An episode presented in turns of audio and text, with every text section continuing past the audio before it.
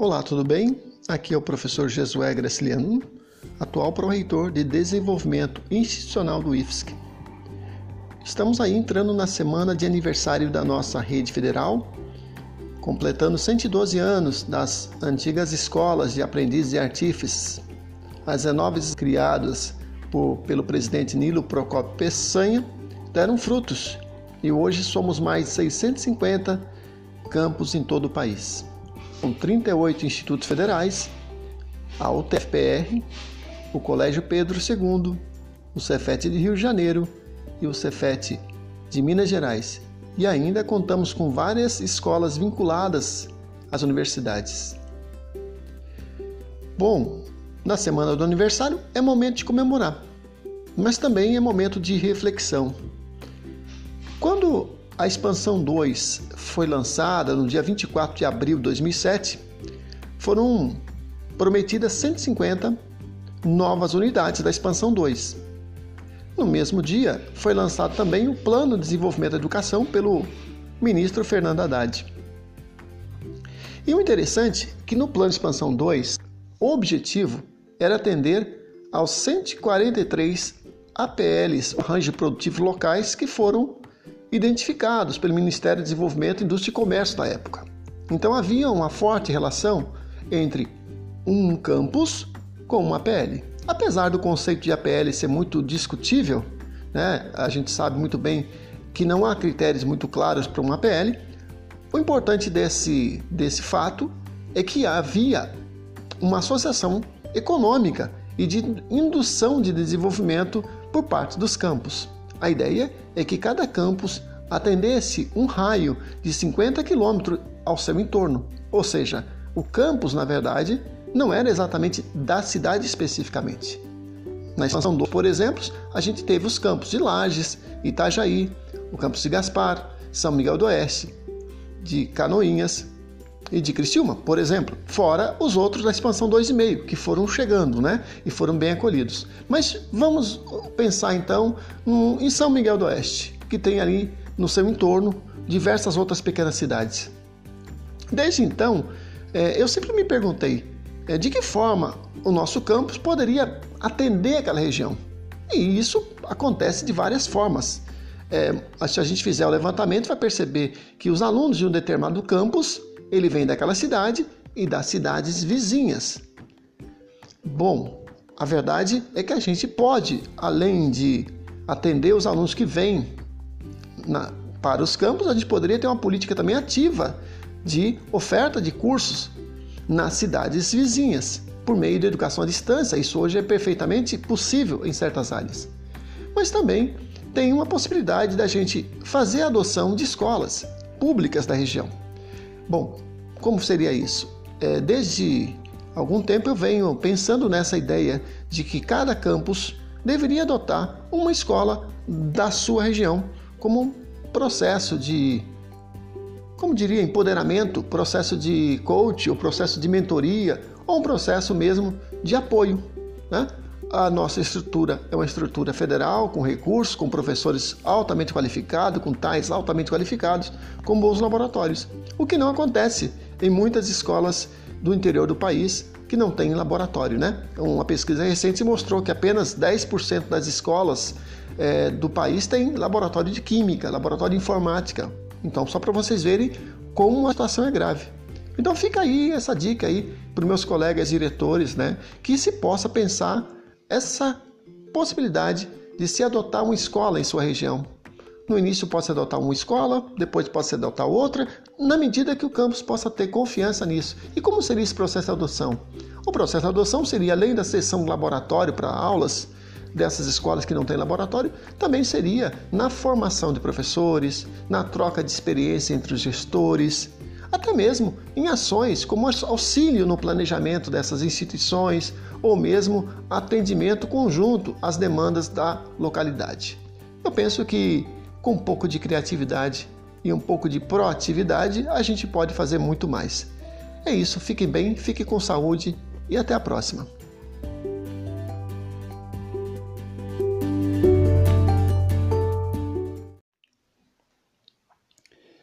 Olá, tudo bem? Eu sou o professor Jesué Graciliano, atual pró-reitor de Desenvolvimento Institucional.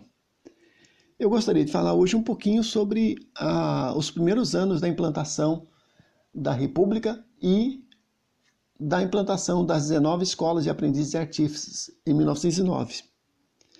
Logo após a proclamação da República, o país viveu uma série de revoltas. Entre elas, teve a revolta da Armada, a Revolução Federalista no Rio Grande do Sul e também algumas revoltas em São Paulo e Rio de Janeiro.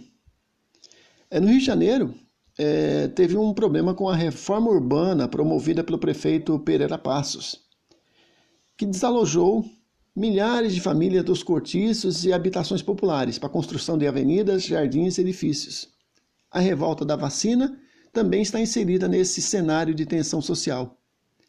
Em 1906, teve uma greve na companhia ferroviária, né, nas companhias ferroviárias do estado, a paulista e a mogiana. O movimento, iniciado em maio e fim de junho, impediu o transporte de café, de pessoas, de correspondência e de serviços bancários. Além de sempre contar com a pronta intervenção policial a seu favor, os industriais obtiveram outra importante arma contra as manifestações operárias quando, em 1907, foi aprovada no Congresso a Lei Adolfo Gordo, que autorizava a expulsão de todo estrangeiro suspeito de colocar em perigo a segurança nacional e a tranquilidade pública. A medida atingia diretamente os militantes mais combativos, que ia na sua maioria, que na sua maioria eram estrangeiros. Nesse contexto de grandes transformações sociais, foram criadas em 1909 pelo então presidente Nilo Procópio Peçanha, que viveu entre os anos de 1867 a 1924, as escolas de aprendizes artífices, com o objetivo de, atender aos desfavorecidos da fortuna e prover às, classes proletárias meios que garantissem a sua sobrevivência. Isso está escrito no decreto 7566. Nilo Procópio Peçanha foi fundador e presidente do Clube Republicano de Campos dos Goitacazes e do Partido Republicano Fluminense. Foi deputado constituinte e senador antes de assumir a presidência do Estado do Rio de Janeiro. Nesse período, construiu quatro escolas profissionais para o ensino de ofícios. Foi eleito vice-presidente da República em 1906 e assumiu a presidência do Brasil após o falecimento de Afonso Pena, em 14 de junho de 1909, governando até 15 de novembro de 1910. A concepção do governo brasileiro à época da criação das escolas de aprendizes artífices era de que a ociosidade levaria ao crime, aos vícios e que a educação profissional afastaria uma parcela da população dos possíveis malefícios. Do preâmbulo do decreto estava expresso: o aumento constante da população das cidades exige que se facilitem às classes proletárias os meios de vencer as dificuldades sempre crescentes na luta pela existência que para isso se torna necessário não só habilitar os filhos dos desfavorecidos da fortuna com o indispensável preparo técnico e intelectual, como fazê-los adquirir hábitos de trabalho profícuo, que os afastará da ociosidade ignorante, escola do vício e do crime, que é um dos primeiros deveres do governo da República, formar cidadãos úteis à nação. É isso. Aí está a certidão de nascimento das nossas 19 escola de aprendizes artífices, que eram subordinadas ao Ministério dos Negócios da Agricultura, Indústria e Comércio. Naquela época, apenas os estados do Rio Grande do Sul e Acre não foram contemplados. O Acre havia sido incorporado ao território nacional alguns anos antes, e Rio de Janeiro foi contemplado, mas a escola foi construída no município de Campos do, de, dos Goitacazes. Em Porto Alegre, havia à época uma instituição dedicada à formação profissional. Era o Instituto Técnico Profissional, atual Escola Estadual Parobé. Somente em 1917 foi criada a Escola de Artes e Ofícios de Pelotas, administrada pelo município. Está aí então a nossa origem, as 19 escolas profissionais localizadas em Manaus, Belém, São Luís, Fortaleza, Teresina, Natal, João Pessoa, Recife, Maceió, Aracaju, Salvador, Vitória, Campos, Belo Horizonte, Goiás, Cuiabá, São Paulo, Curitiba e Florianópolis. Espero que tenham gostado e até a próxima.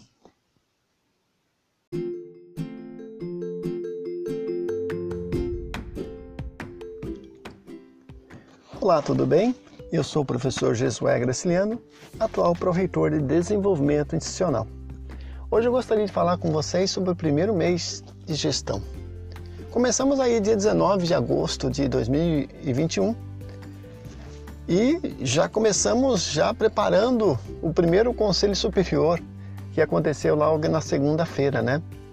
Então foi aí uma entrada bem intensa e começamos com uma conversa com servidores da reitoria, conversamos com vários diretores e procuramos nos apropriar das ações em andamento para dar continuidade. O nosso compromisso sempre foi concluir as ações em andamento e ter no horizonte o nosso plano de gestão. O plano de gestão que foi democraticamente aprovado nas urnas de 2019. Claro que precisamos nesse momento fazer algumas adaptações um primeiro mês de entrada de apropriação dos sistemas, dos tokens da vida, dos CIPACs, das assinaturas, dos memorandos que estavam aí em andamento, processos, e também de conversar com toda a equipe.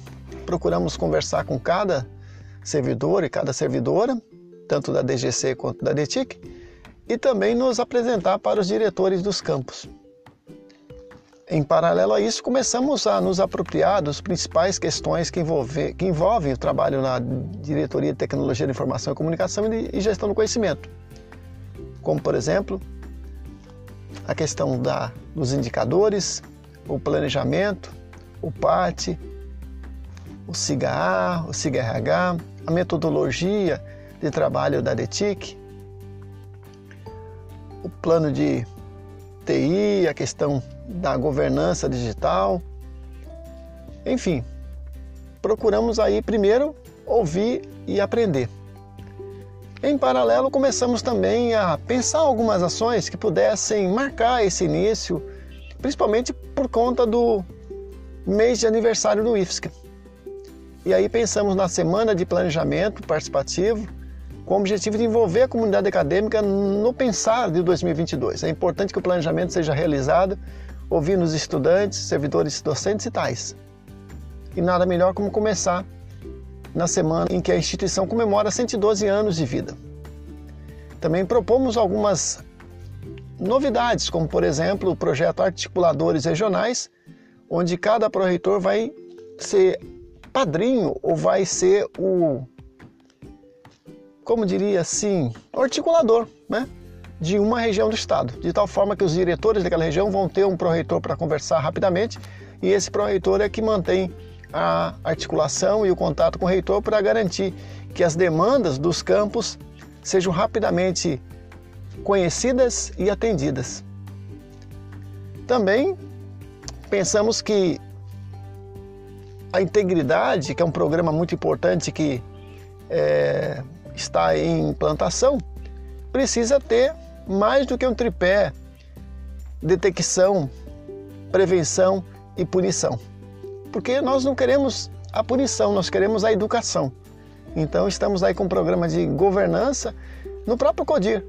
Toda reunião do colégio de dirigentes será também um momento de capacitação, pelo menos 15 minutos por reunião, dedicado à integridade e à governança.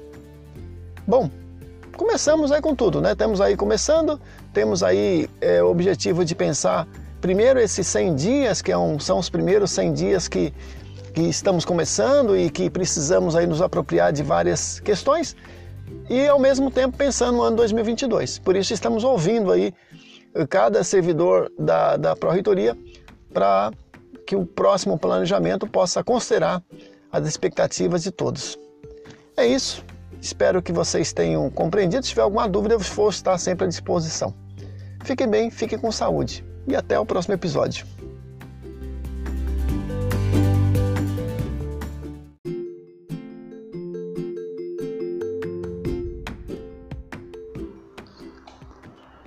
Boa noite para todos e todas. Em nome do nosso magnífico reitor do IFSC, professor Maurício Gariba Júnior, gostaria de saudar nossos queridos formandos agora formados, seus familiares e toda a equipe de professores, técnicos administrativos em educação, coordenadores e equipe de direção do campus Palhoça Bilingue. Esse campus é especial e reconhecido em todo o país. E por que não dizer reconhecido em toda a América Latina pela sua característica única de articulação da educação para ouvintes e não ouvintes. É o campus mais inclusivo do nosso Instituto Federal Santa Catarina, fruto do sonho de idealizadores como Vilmar Silva, Mara Massuti, Paulo Machado e Consuelo Santos, e do trabalho incansável de todos os seus servidores docentes e tais. Parabéns, queridos formados! Agora, novos desafios surgirão. A vida é assim mesmo, uma sucessão de etapas e provações. Mas lembre-se que vocês já se mostraram vitoriosos. Como técnicos e tecnólogos, vocês fazem parte de uma seleta parcela da população brasileira que tem formação técnico-profissional. Se avaliarmos a escolaridade dos mais de 140 milhões de eleitores brasileiros, vamos perceber que cerca de 100 milhões deles não têm o ensino médio completo. Esses números mostram o tamanho do desafio do nosso país para enfrentar e completar seu processo de desenvolvimento sustentável nas próximas décadas. Hoje é um dia festivo, mas não podemos deixar de lembrar que somos todos sobreviventes. O Brasil perdeu mais 600 mil brasileiros e o mais triste é, que, é pensar que parte dessas vidas poderiam ter sido poupadas. Vivemos tempos estranhos e desafiadores que vêm cobrando um preço caro daqueles países que não investem em educação, em pesquisa, em ciência e em tecnologia. A produção da vacina da Covid em tempo recorde foi uma corrida contra o tempo e mostrou o poder da ciência sobre a obscuridade. Vocês formandos, professores, coordenação e direção, familiares, superaram um grande desafio de estudar, lecionar, coordenar por meio de atividades não presenciais. Nunca havíamos realizado isso antes. Também passei por provação semelhante no Campo São José. Saímos de aulas do quadro verde ou branco e nos transformamos em produtores de conteúdos digitais de uma semana para outra. Vocês, que são profissionais altamente qualificados em produção multimídia e comunicação visual, sabem exatamente o tamanho do problema que enfrentamos. Nesse momento tão difícil, o sonho de todo professor era tê-los como companheiros de trabalho. Dizer que a pandemia mudou o mundo é lugar comum. A distância entre o mundo virtual e o mundo real praticamente foi dissipada. E nesse novo mundo que surgiu, tenho certeza que ele é mediado pela tecnologia que vocês dominam. Vocês têm um futuro promissor pela frente.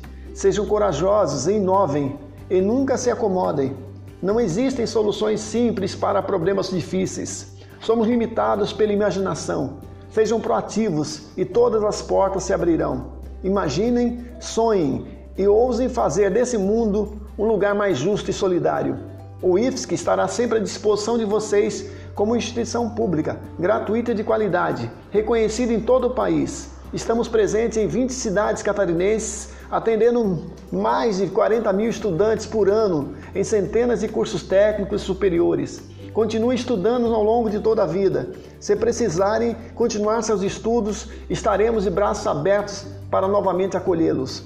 Como dizia o poeta Gonzaguinha, Deixem a luz do sol brilhar no céu de seus olhares. Fé na vida, fé no homem, fé no que virá. Nós podemos tudo, nós podemos mais. Vamos lá fazer o que será. Boa noite a todos e a todas, e em nome do nosso magnífico reitor Maurício Gariba Júnior, declaro encerrada a presente solenidade. Abram seus microfones, suas câmeras e comemorem. Vocês merecem.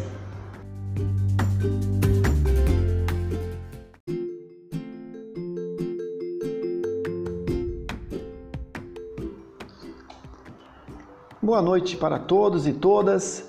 Em nome do nosso magnífico reitor do IFSC, professor Maurício Gariba Júnior, gostaria de saudar nossos queridos formandos, agora formados, seus familiares e toda a equipe de professores, técnicos administrativos em educação, coordenadores e equipe de direção do campus Palhoça Bilingue. Esse campus é especial e reconhecido em todo o país e por que não dizer reconhecido em toda a América Latina pela sua característica única de articulação da educação para ouvintes e não ouvintes. É o campus mais inclusivo do nosso Instituto Federal Santa Catarina, fruto do sonho de idealizadores como Vilmar Silva, Mara Massuti, Paulo Machado e Consuelo Santos, e do trabalho incansável de todos os seus servidores docentes e tais. Parabéns, queridos formados. Agora, novos desafios surgirão. A vida é assim mesmo, uma sucessão de etapas e provações. Mas lembre-se que vocês já se mostraram vitoriosos. Como técnicos e tecnólogos, vocês fazem parte de uma seleta parcela da população brasileira que tem formação técnico-profissional. Se avaliarmos a escolaridade dos mais de 140 milhões de eleitores brasileiros, vamos perceber que cerca de 100 milhões deles não têm o ensino médio completo. Esses números mostram o tamanho do desafio do nosso país para enfrentar e completar seu processo de desenvolvimento sustentável nas próximas décadas. Hoje é um dia festivo, mas não podemos deixar de lembrar que somos todos sobreviventes. O Brasil perdeu mais 600 mil brasileiros e o mais triste é, que, é pensar que parte dessas vidas poderiam ter sido poupadas. Vivemos tempos estranhos e desafiadores que vêm cobrando um preço caro daqueles países que não investem em educação, em pesquisa, em ciência e em tecnologia. A produção da vacina da Covid em tempo recorde foi uma corrida contra o tempo e mostrou o poder da ciência sobre a obscuridade. Vocês formandos, professores, coordenação e direção, familiares, superaram um grande desafio de estudar, lecionar, coordenar por meio de atividades não presenciais. Nunca havíamos realizado isso antes. Também passei por provação semelhante no Campo São José. Saímos de aulas do quadro verde ou branco e nos transformamos em produtores de conteúdos digitais de uma semana para outra. Vocês, que são profissionais altamente qualificados em produção multimídia e em comunicação visual, sabem exatamente o tamanho do problema que enfrentamos. Nesse momento tão difícil, o sonho de todo professor era tê-los como companheiros de trabalho. Dizer que a pandemia mudou o mundo é lugar comum. A distância entre o mundo virtual e o mundo real praticamente foi dissipada. E nesse novo mundo que surgiu, tenho certeza que ele é mediado pela tecnologia que vocês dominam. Vocês têm um futuro promissor pela frente. Sejam corajosos, inovem e nunca se acomodem. Não existem soluções simples para problemas difíceis. Somos limitados pela imaginação. Sejam proativos e todas as portas se abrirão. Imaginem, sonhem e ousem fazer desse mundo um lugar mais justo e solidário. O IFSC estará sempre à disposição de vocês como instituição pública, gratuita e de qualidade, reconhecida em todo o país. Estamos presentes em 20 cidades catarinenses, atendendo mais de 40 mil estudantes por ano em centenas de cursos técnicos superiores. Continue estudando ao longo de toda a vida. Se precisarem continuar seus estudos, estaremos de braços abertos para novamente acolhê-los. Como dizia o poeta Gonzaguinha, Deixem a luz do sol brilhar no céu de seus olhares. Fé na vida, fé no homem, fé no que virá. Nós podemos tudo, nós podemos mais. Vamos lá fazer o que será. Boa noite a todos e a todas, e em nome do nosso magnífico reitor Maurício Gariba Júnior, declaro encerrada a presente solenidade. Abram seus microfones, suas câmeras e comemorem. Vocês merecem.